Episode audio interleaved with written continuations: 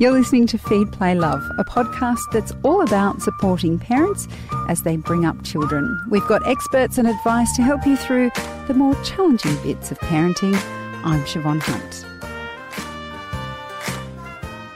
What are the most important election issues for you? If you have any interest in education, chances are you wanted to see better access for children to early childhood centres before they get to school.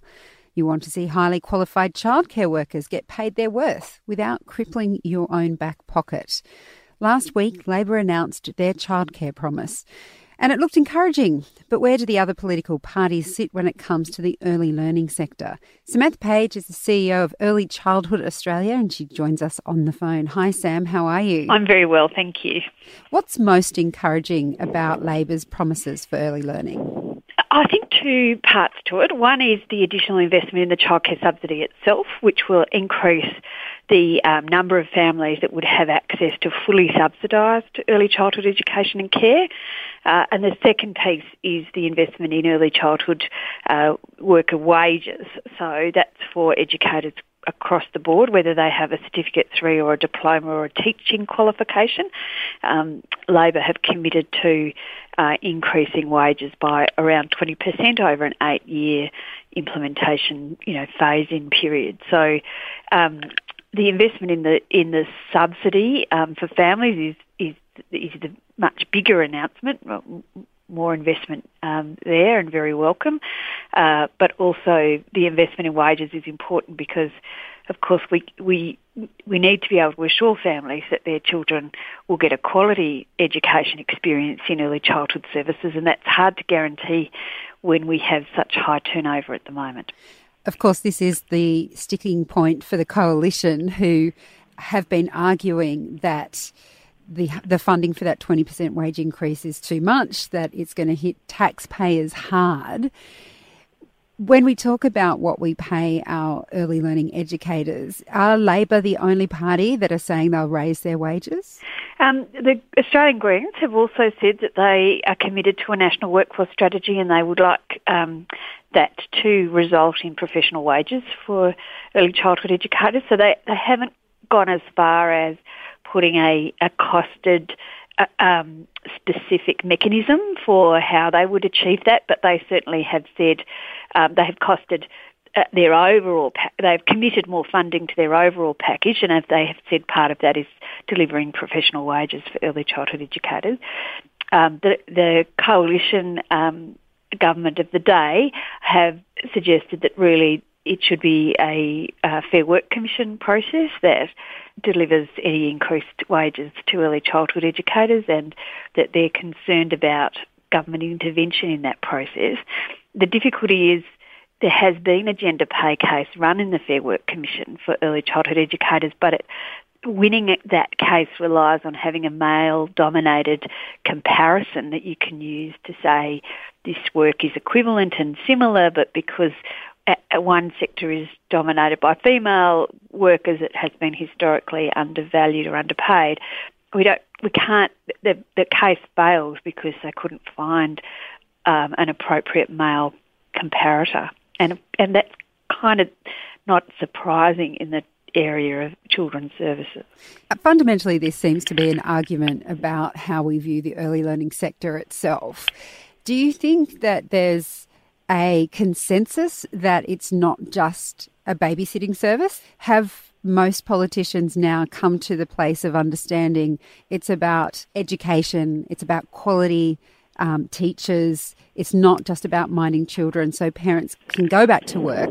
Or is this what the coalition is missing when it's saying, oh no, we can't inject this additional fees into wages, we, we have to go to the Fair Work Commission?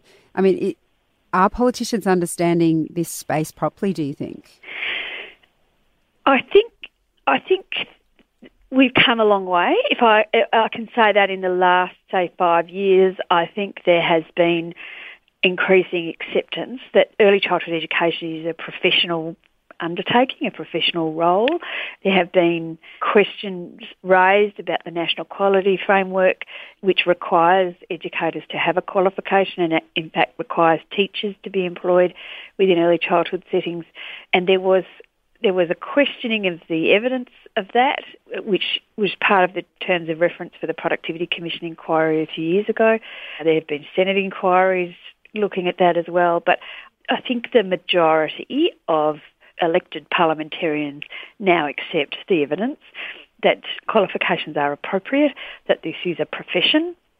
And I think most people would sensibly say if we as a society are going to invest over $8 billion a year in, in early education, we want to make sure that we're getting good value for that money and we want to make sure those services are of a good quality and that children are um, having a positive experience.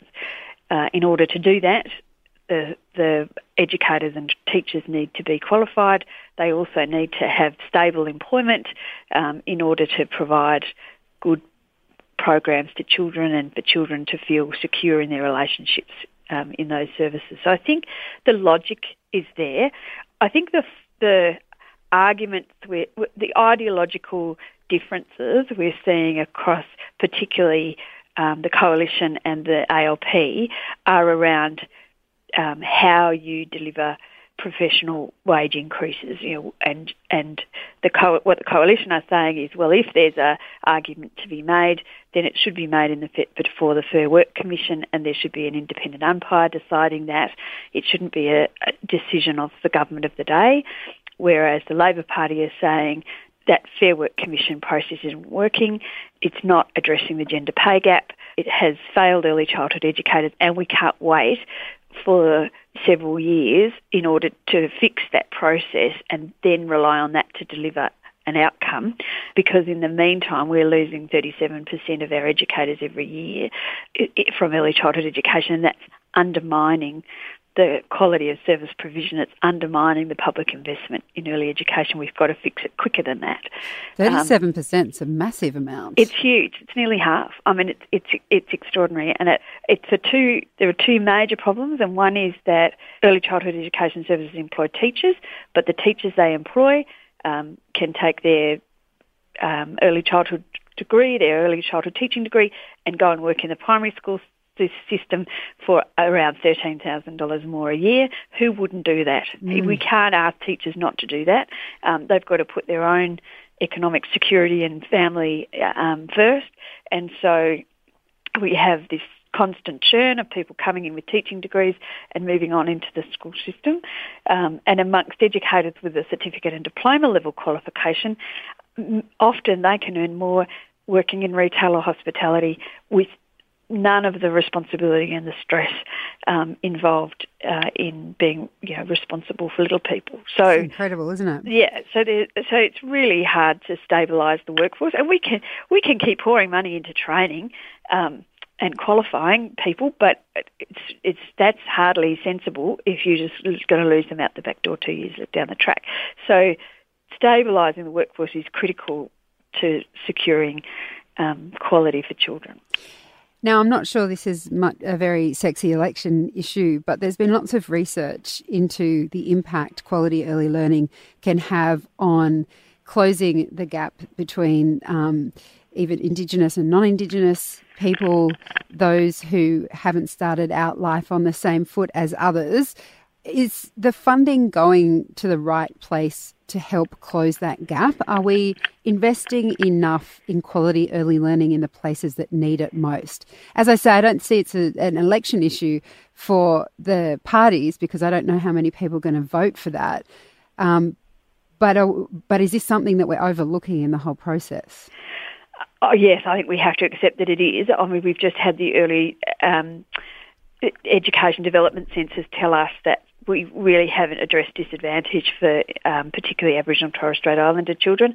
Um, we haven't moved that um, vulnerability gap at all in the in the three years um, between the two two last census rounds. Um, and we had Geraldine Atkinson from SNAICC um, and the Victorian Early Educators Association at an event last night um, emphatic that we are simply not doing enough um, to close the gap, and um, and they have some very clear advice to government about what needs to be done. You're right in that these, this is not a popular um, issue to have to, to take centre stage in an election um, because it affects you know a small population, but it's it's important leadership is needed um, to to to really once and for all commit to reducing Indigenous disadvantage. Uh, now, some Aboriginal Torres Strait Islanders are thri- children are thriving, and we've got to tell the positive story as well. We've just done a, a, piece of a joint research project with SNAICC and looked at this, and there are some children that are doing really well, and more Aboriginal Torres Strait Islander children are completing school, finishing their higher certificate, going on to tertiary study, completing vocational study. We, we, they're much more, um, like I Stan Grant t- says, we must tell the story that Indigenous um, young people are much more likely to finish a degree at university than they are to go to jail. And it's really important that we tell that story, you know. It's not all dire. However, having said that, um, Indigenous children are twice as likely to be vulnerable developmentally when they start school um, than non-Indigenous children, and that's just not fair. You know, that's really hard to overcome. Once you start school behind everyone else, it's very hard to catch up. Um, so the best investment we could make would be to give um, Aboriginal Torres Strait Islander children priority and make sure that they get at least two years of quality preschool programs. Um, and it's not just Indigenous kids, is it? It's it's all children who. Uh, whose parents are having problems meeting the activity test, who's who might not have um, the affluence to be able to afford daycare. I mean, they're yep. they're vulnerable too, aren't they? That's right. Yes. No, it's absolutely not just Indigenous kids. Um, but there are some particular approaches to working with Indigenous communities that we know work, like working with Aboriginal organisations that are run by Aboriginal communities. Um, we know that Aboriginal children are going to feel um, safe there. Uh, families are more likely to use those services. We should be investing more in those services. Um, but you're right, in terms of addressing disadvantage across the board, we can work place by place in disadvantaged communities. We, there are some fantastic examples of service models that integrate health and community services and um, early intervention and early childhood education and sort of have multi-purpose hubs where families can go and get a whole suite of um, services provided to them and they're great, um, particularly in areas that are, you know, new populations or, or, or um, where there is a concentration of people who might be experiencing um, life's challenges. Uh, but not all disadvantaged children are in disadvantaged communities. So actually what we need is a universal platform that says no matter where you are, no matter where you live in Australia, you can access quality early childhood education and that should not depend on whatever activity your parents are involved in um, or what your household income might be. It should be the right of the child to have access to that. Um, we would say at least two days a week. Um, children should have the right of access. That's not happening at the moment, no. With either party, either of the major parties? Well, the coalition would say that the childcare subsidy um, does provide 12 hours uh, a week for children whose families are under the $69,000 a year household income um, point, which includes a lot of families, of course, receiving um, social social income payments. Um, however, I don't think families really understand that. I think a, fam- a lot of families are missing out. We've seen a um, drop off in the number of children who would be identified as experiencing vulnerability. We've seen a reduction in those children um, c- coming to early childhood education services since the introduction of the new childcare subsidy. I think it's just too confusing. Um, I think that the ALP's announcement of increasing the threshold and increasing the number of hours um, is a very positive move in the right direction, but it still doesn't get us to a universal platform where every child has a right, and that's what we'd like to get to. Is there anything else that both major parties are missing when it comes to improving early learning in Australia?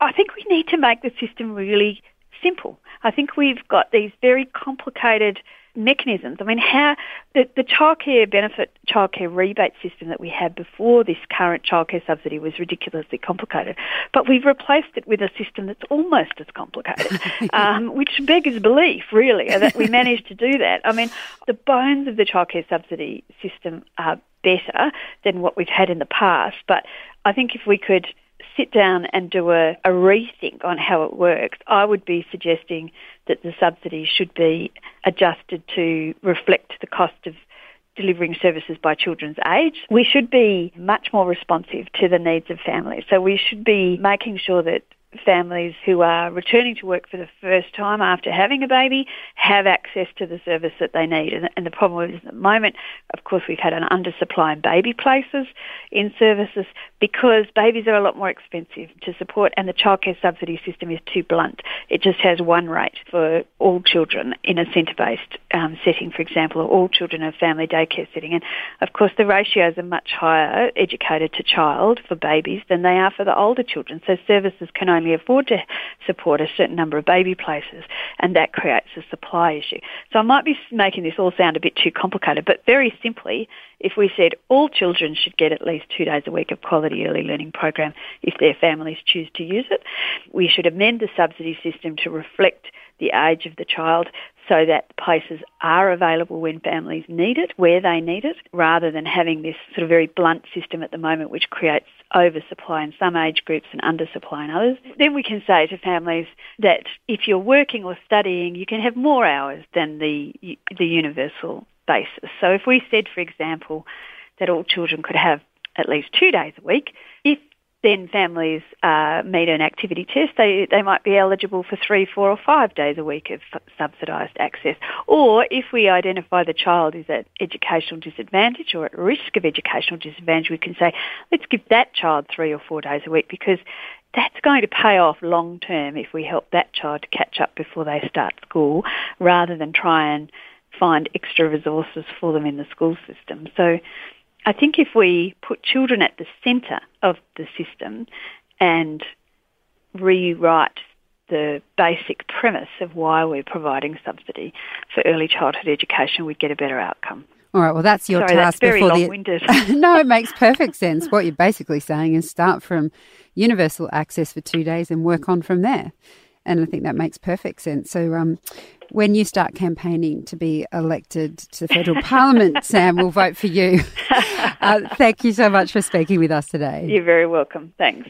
That's Samantha Page. She's the CEO of Early Childhood Australia. There's a lot of talk about resilience, but grit, that's something else. Grit's a mindset. I think grit is a is a headspace, and I think it's founded in doing something understanding what worked, what didn't work, and then, regardless of the outcome, I continue to keep pursuing forward. That's Nate Cook, life coach and founder of Gritbox, explaining what grit is. In the next episode of Feed, Play, Love, Nate explains how you can help your child develop this important skill. This podcast is produced by Elise Cooper and hosted by me, Siobhan Hunt.